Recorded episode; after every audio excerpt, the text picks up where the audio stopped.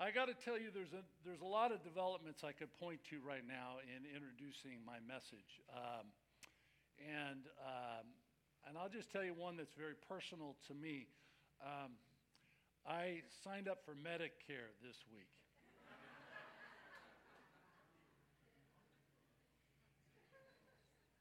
that got me thinking about my life, you know. I mean, Medicare is for old people.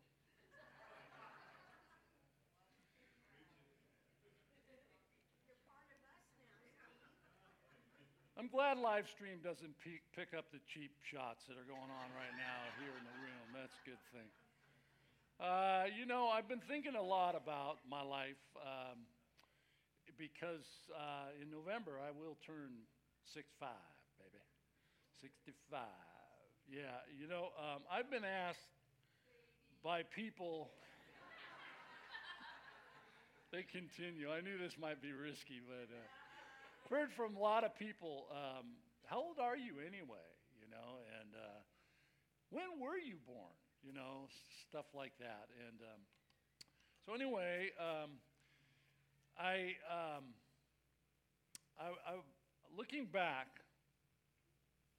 I know, way back to my childhood, I, um, I, I found myself uh, remembering something that turns out I was quite well known for, uh, though not a very flattering thing to admit to you. Um, let me explain. Yeah. Um, no, it's not that I was a Raider fan or something like that, but uh, it's related actually to my message today. It's it's uh, the the topic on my mind. Uh, I recalled words um, that I had heard often when I was young uh, this last week um, for reasons that you'll see in a moment. Um, and I, along with being young, I'm going to say I was fairly defiant uh, as a kid. There's not a surprised look in the room right now, okay? Uh, you've heard me tell enough stories about my rather rowdy days and the fact that my parents were called in by the uh, dean of students in my high school and said, Steve's going to be one of four things. He'll be either a, a preacher, a politician, a policeman, or a prisoner. and uh, and uh, you've heard me say I came close on all of those. So uh, the truth is, um, God had a, a, lot of work to do in my case, and He's done that work. Um, so this defiant uh, kid, as I've been described by those in my family, um, it, here's a great picture of how it went. It went something like this I was given a directive as a child, something that every parent gives a child uh, Steve, blush, uh, brush, flush, and hush. It was just kind of the nighttime ritual, right? And my response was unlike my brother and my sisters. I would stop and look at them and say, Why? In that tone.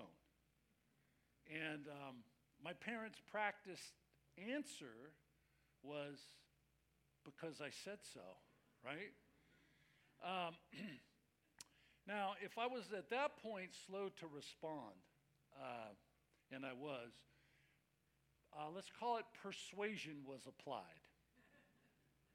And, um, and it caused me to eventually comply.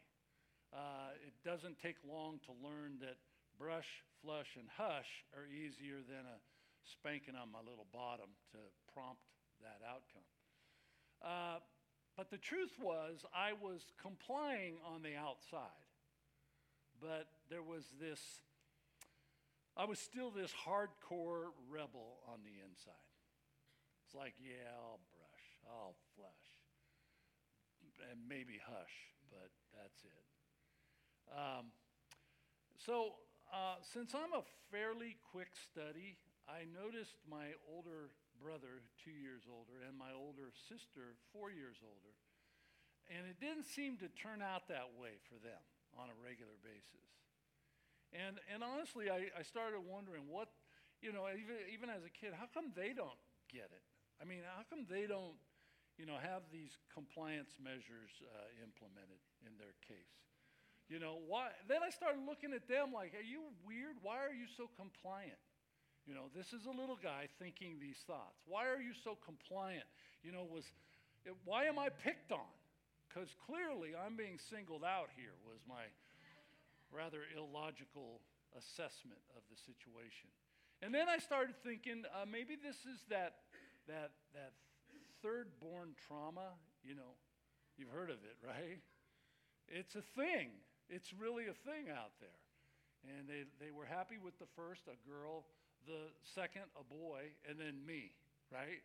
So I'm thinking, I'm taking it all personally, but I wondered why, why, at the basic level, why did they obey? And what was it in me that didn't want to? I've asked that question for years of little kids. I was a coach years ago of my kids' sports teams, basketball, softball. Um, I remember asking that team, and I've asked kids since. So, what is it that makes you do what you're told to do by your mom or dad or both? And uh, their answers were very revealing. In fact, so revealing that they, I think, spill over into the question that's more important than my childhood. Why do we obey or, in some cases, disobey God, our Heavenly Father? You see the connection now?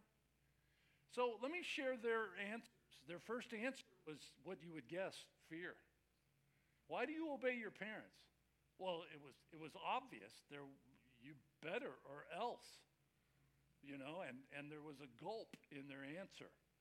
And, and, it, and it was, you know, uh, if you don't obey, they knew what persuasion meant in my family, and they apparently did the same kind of approach in their family. There were spankings, there were restrictions, and um, those things motivate. Then, then came another one which was interesting, and I remember it well, and it's pretty consistent respect. You know, they are your parents after all. And, and that makes them in charge. And they, they, that was enough for some kids.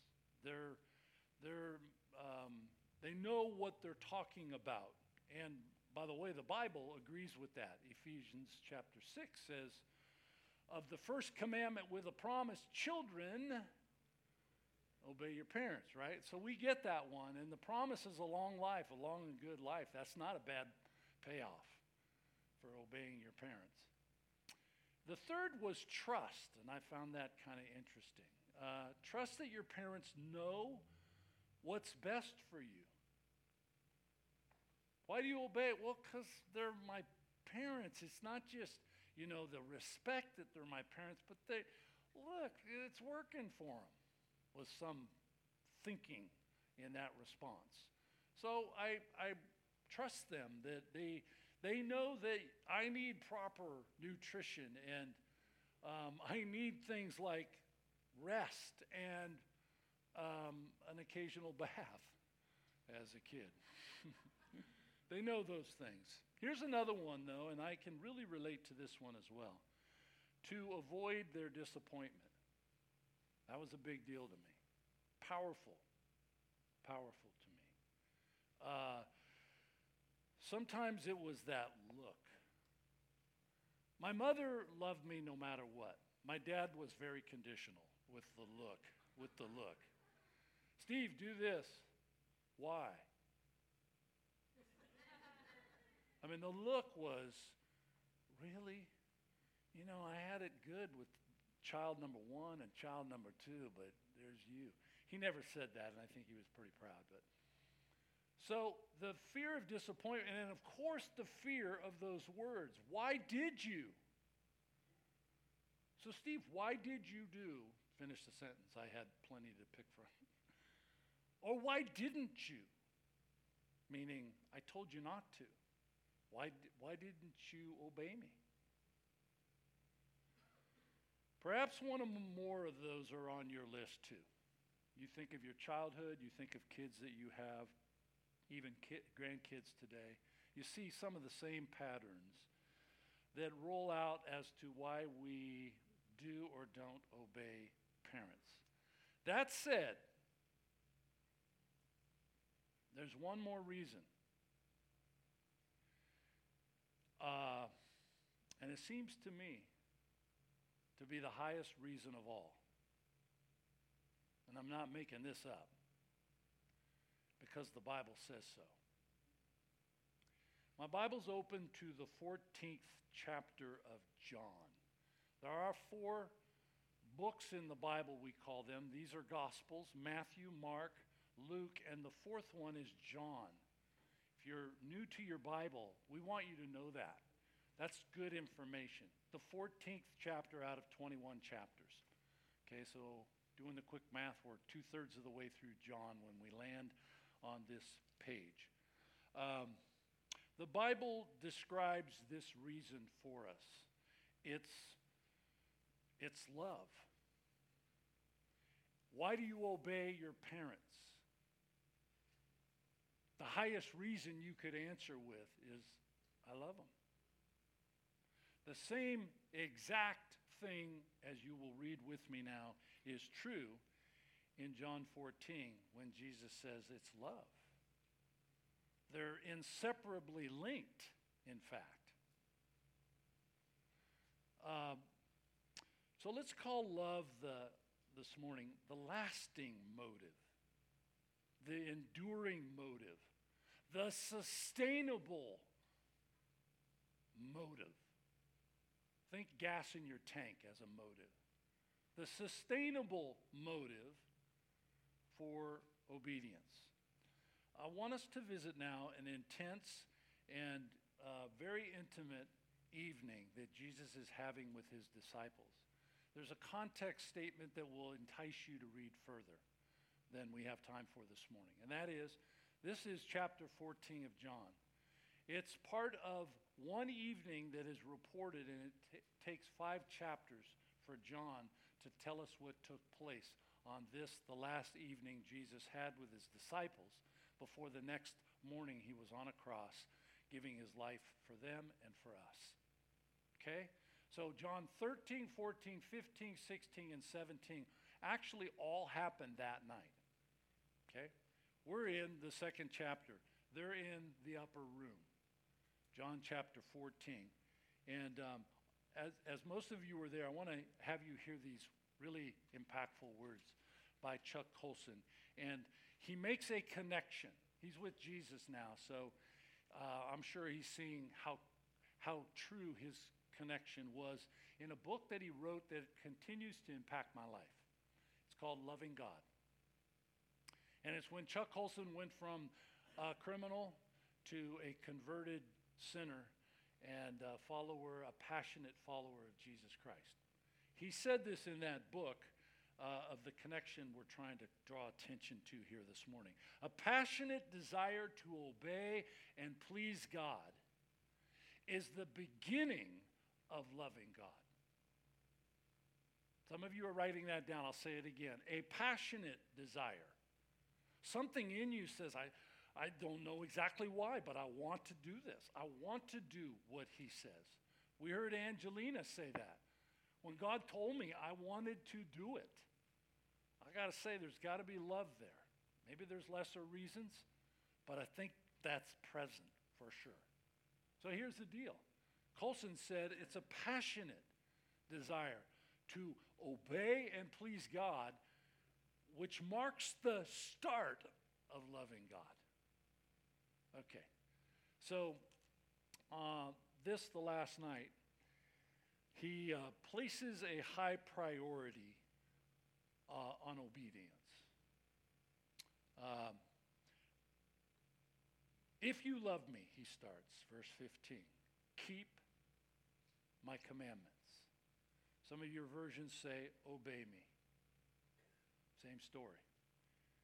Starts with if you love me, obey me. I will ask the Father, and he will give you another advocate to help you and be with you forever. He's introducing the Holy Spirit, the Spirit of truth.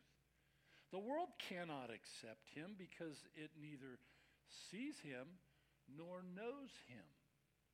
But you know him for he lives with you, and I love this expression, and it's not a mistake in the text, and will be in you.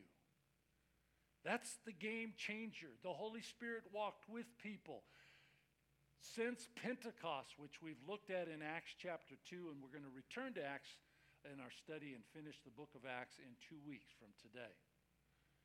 The Holy Spirit, since Acts chapter 2 and his coming, as promised by Jesus, to live inside of us, anybody who bows their knee to Jesus and says, I surrender to you, I confess my sins to you, I plead with you for forgiveness, will not only be forgiven, but have the Holy Spirit come to take up residence in us.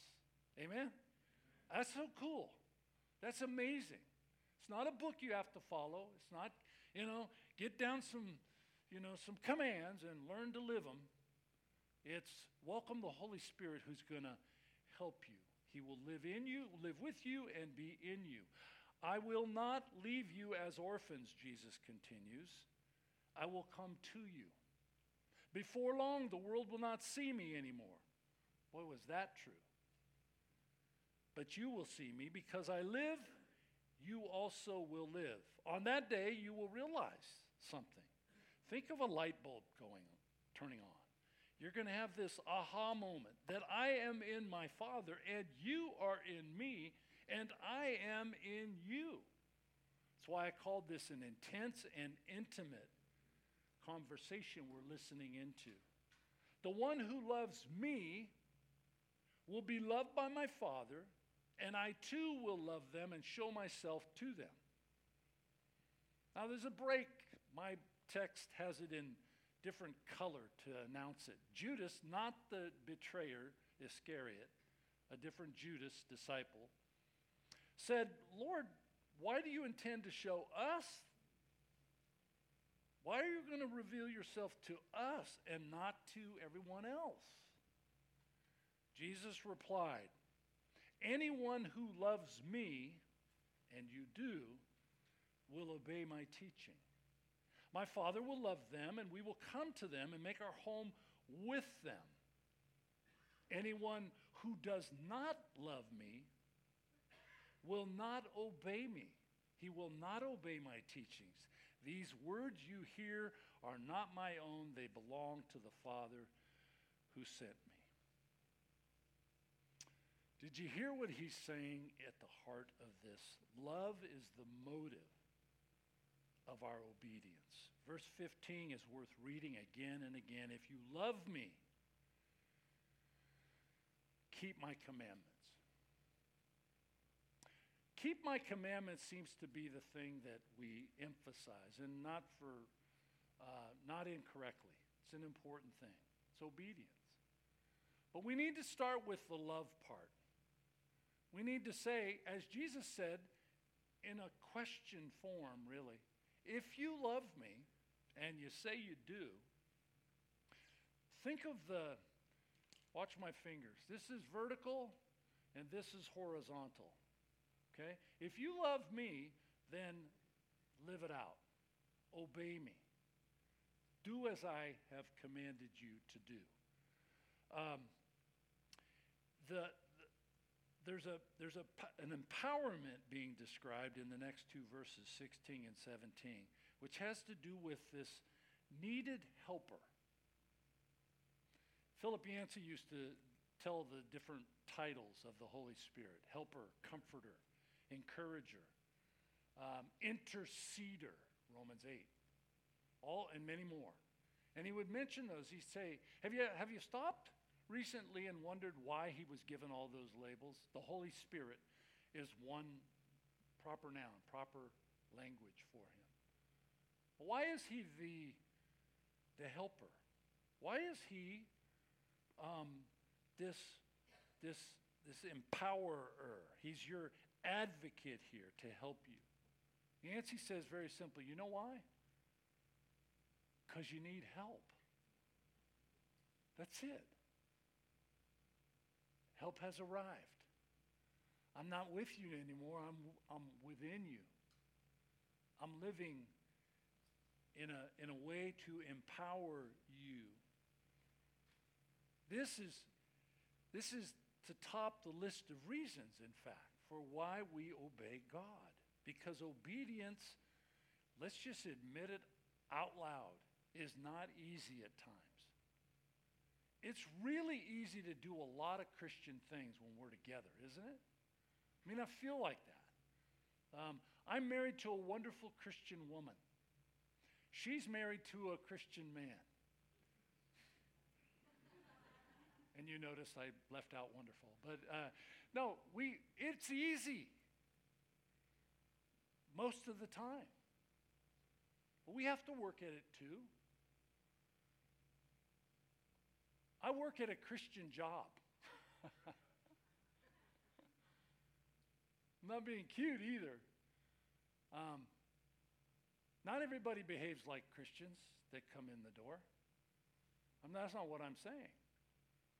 I'm saying I don't have to hide the fact that I'm a Christian. I don't even have to hide my Bible. I have about a stack of them in my office of different translations. And if you came with some uh, bad behavior to confess, you're trembling. You're not sure how to get it out. Somewhere in there, you're going to expect me to bring out the Bible and, and, and do better than what I have to give you. I'm going to try to find what God has to say to you. That's my priority, just so you know. But that's not true in other jobs. You can have an affair on your hands. You could commit adultery, and, and any other job says, Who cares? Do not bring that into the workplace. It's not easy to work there. Um, the, some of us are uh, probably faced with the hardest thing of all. And when it comes to obedience, this will test you. To forgive someone who hasn't even admitted they're sorry.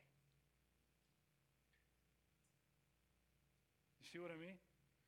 So obedience is tied to this love thing for good reason, for good cause. Because you can, you can choose one of those other ways. Well, I'm, I'm going to get through this because I fear God so I'm going to obey him.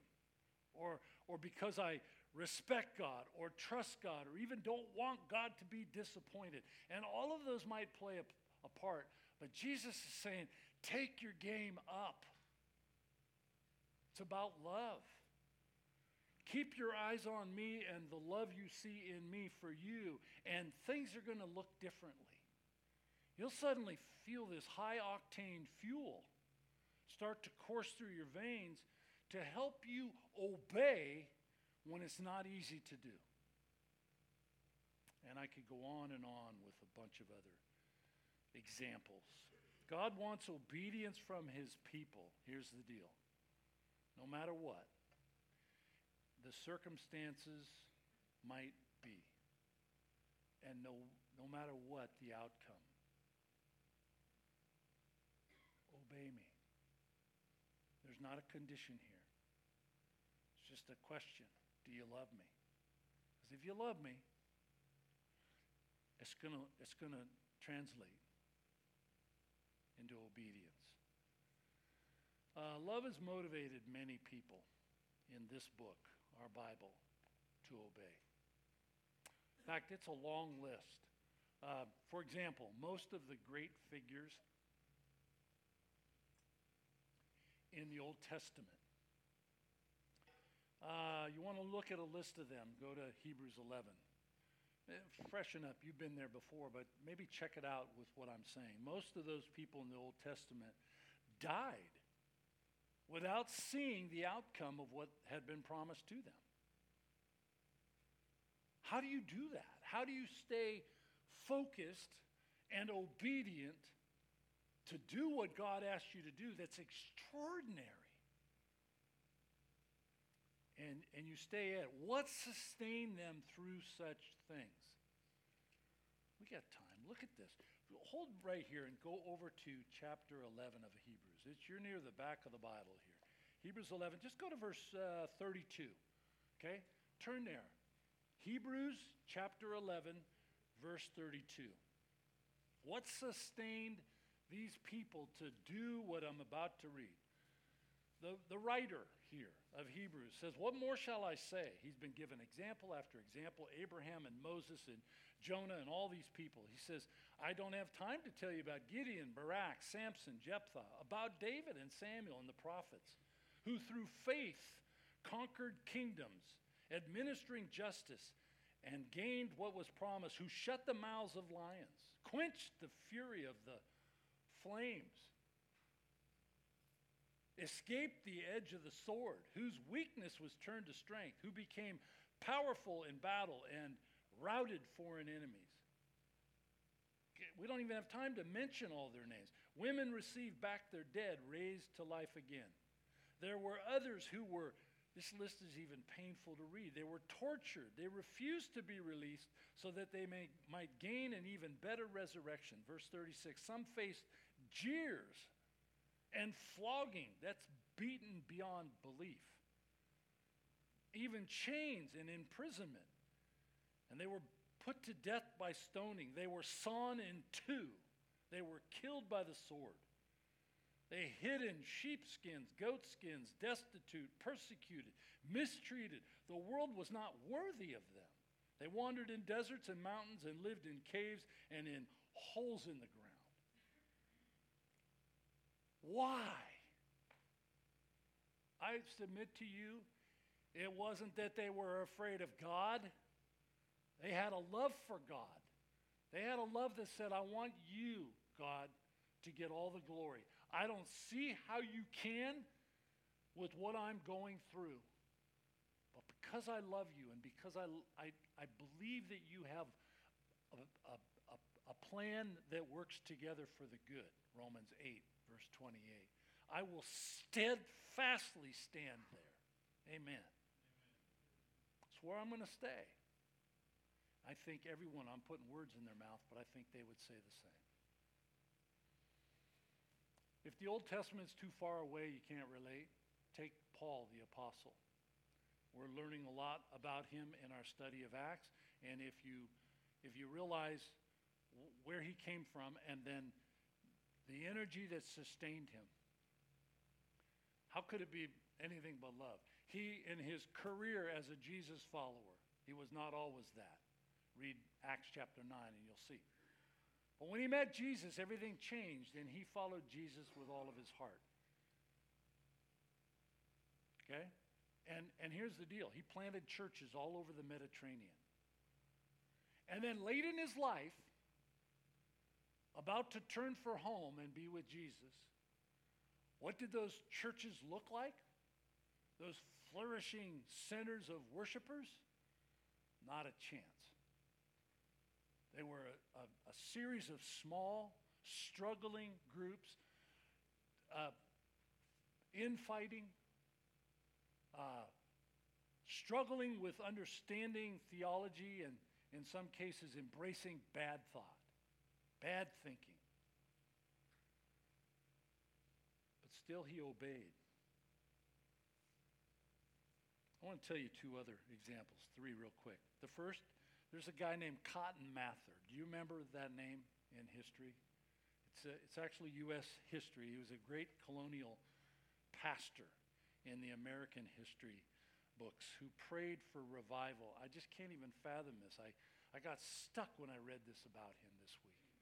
He prayed for revival several hours a year. That would be a huge commitment in my mind. A month? You know where I'm going. A day. A day. He prayed for this. And the Great Awakening, which happened in America, actually happened. It began the year he died and turned for home. He, you wonder how many days? I didn't do the calculation, but over 20 years of praying, hours every day. And the year he died is the year the Great Awakening happened in America. Debbie and I just saw uh, with some friends the Jesus Revolution. And how many cried in that movie? I did. Uh, we did. There was these tears of remembering it. We were there. We were uh, I'm not that old, but we were there, uh, and, and it was powerful.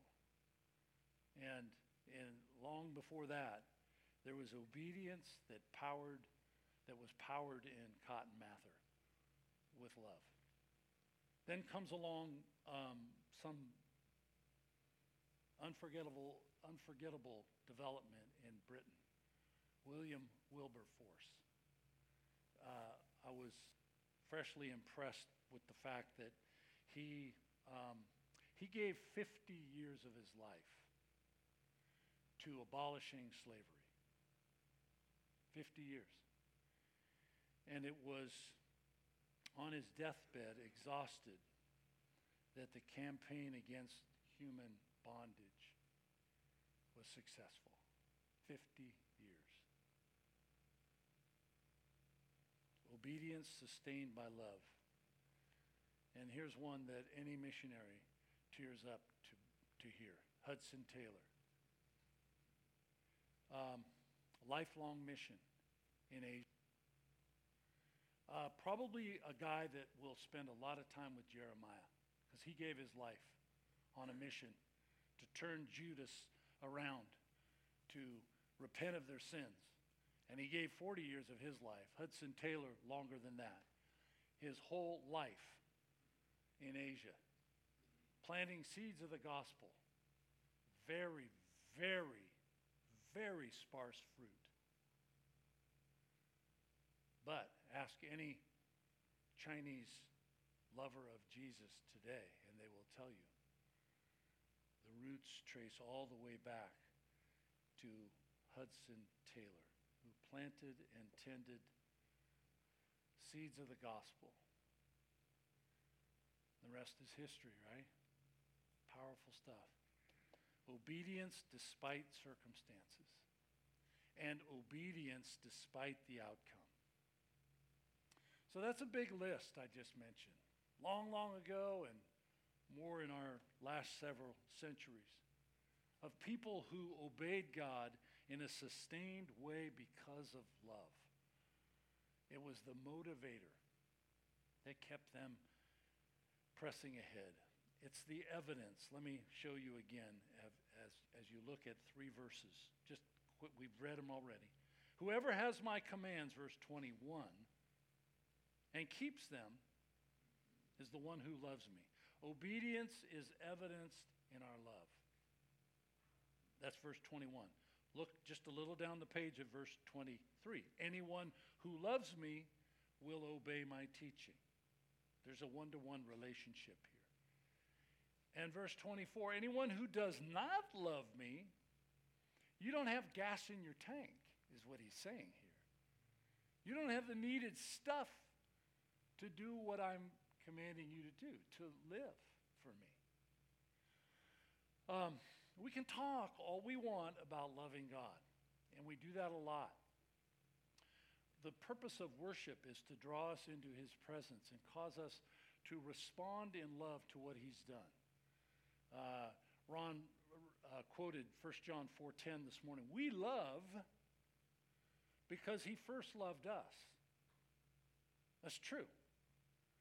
And, um, and, and if, we're, if we're not obeying him, then in Jesus' words, I'll read it again, verse 24. I'm not sure you're loving me the way I'm describing.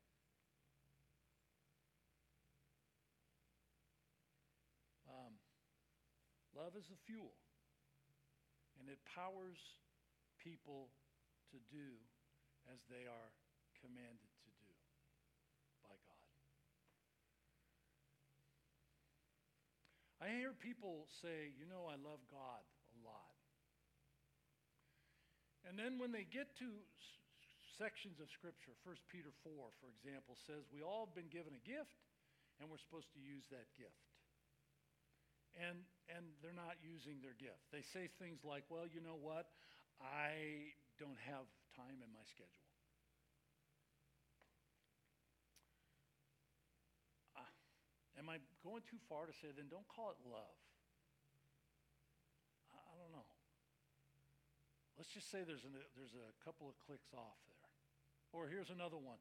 If Jesus said, Give to me, and he does a lot. 2 Corinthians 8 and 9, for example, tell us. He's given us resources for, for his glory and for our good. Sometimes we miss the first part and say, No, I don't. Uh, this church is so willing to release resources. When I say that, I don't mean everybody. I mean, there are some that have a holdback, and they say, well, you know, I will when I can afford to. I will give when I can afford to. And, and I'm, I'm just saying, well, I, I just don't see conditions like that or caveats like that in the Bible. So let's talk about it if that's been a sticking point for you. Uh, you, you might even hear a broad word. We sang about it already trust. Trust me, Jesus says. Trust in the Lord with all of your heart, Proverbs 3, verse 5 says. Not on the biggies and ignore the little ones. In everything, trust me with all your heart. Okay, so if he says that and we say things like, well, I, I will, Lord, but ugh, there's limits. I have my limits. That's in the area that I haven't, I'm not, I'm not there. Can you at least agree? Pray a prayer. Lord, I want to show my love for you by, by trusting you. You've told us to trust you. You expect us to obey that. Um, so, obedience is evidenced in loving God. Oswald Chambers in his book, My Utmost for His Highest, said this If my relationship to Him is that of love, I will obey what He says without hesitation. If my relationship to Him is that of love, then I'm going to do what He says to do without hesitation. Do you? I, I, I want you to please be reminded that I don't, I don't say that because it's something to make you squirm. I say that to confess to you I've been squirming all week. All right? This is not an easy message. Uh, we've already established some of the things he asks us to do are not easy to do. But he still puts that in front of us. That we obey, as Oswald would say, without hesitation. And, and it seems to me to be fair to what God expects of us. It's, it, it really isn't hard at some level or complicated. Is there something, if it is for you, hard or complicated, is there something that's holding you back from living your whole life in loving obedience to Him. You think about that. It's not Sunday obedience. It's not in some ways obedience. It's every day, every way. The Apostle John wrote in one of his postcards, 1st, 2nd, and 3rd John, he wrote those. And in 1 John chapter 5, he says this For this is the love of God.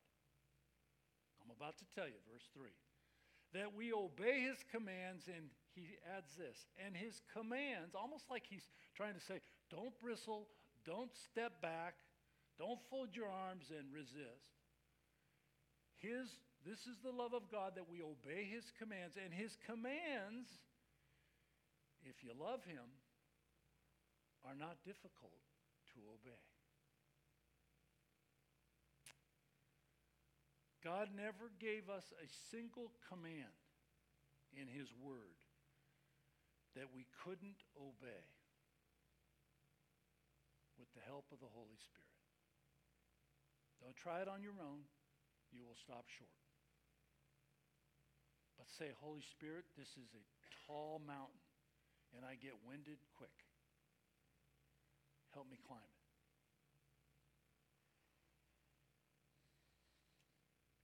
Bow with me this morning? Have there been, let me say it again while you're more reflective for a moment, just to close your eyes and let God talk to your heart. If, if, if, there are limits on your obedience, would you be honest enough to say, maybe there's a love problem in my heart? I, I'm not sure what it is. Maybe that, that's, that Psalm 139 says, Search me, O God. I need your help to search this out, Lord. There's a moment to do that now this morning. If something stands in your way from obeying Jesus all the way, then give it to God and ask Him a simple prayer. Ask Him to take it out of the way.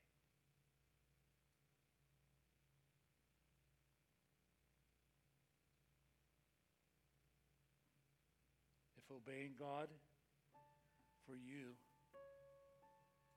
is on and off, I know of only one remedy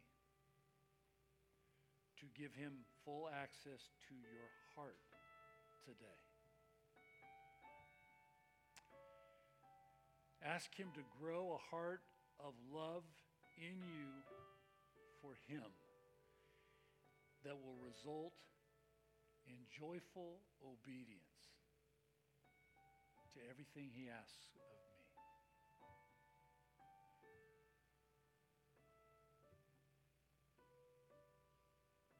I'll obey you, Lord. Is that your yes this morning? If there's things in the way, will you pray to him as we sing and respond to him?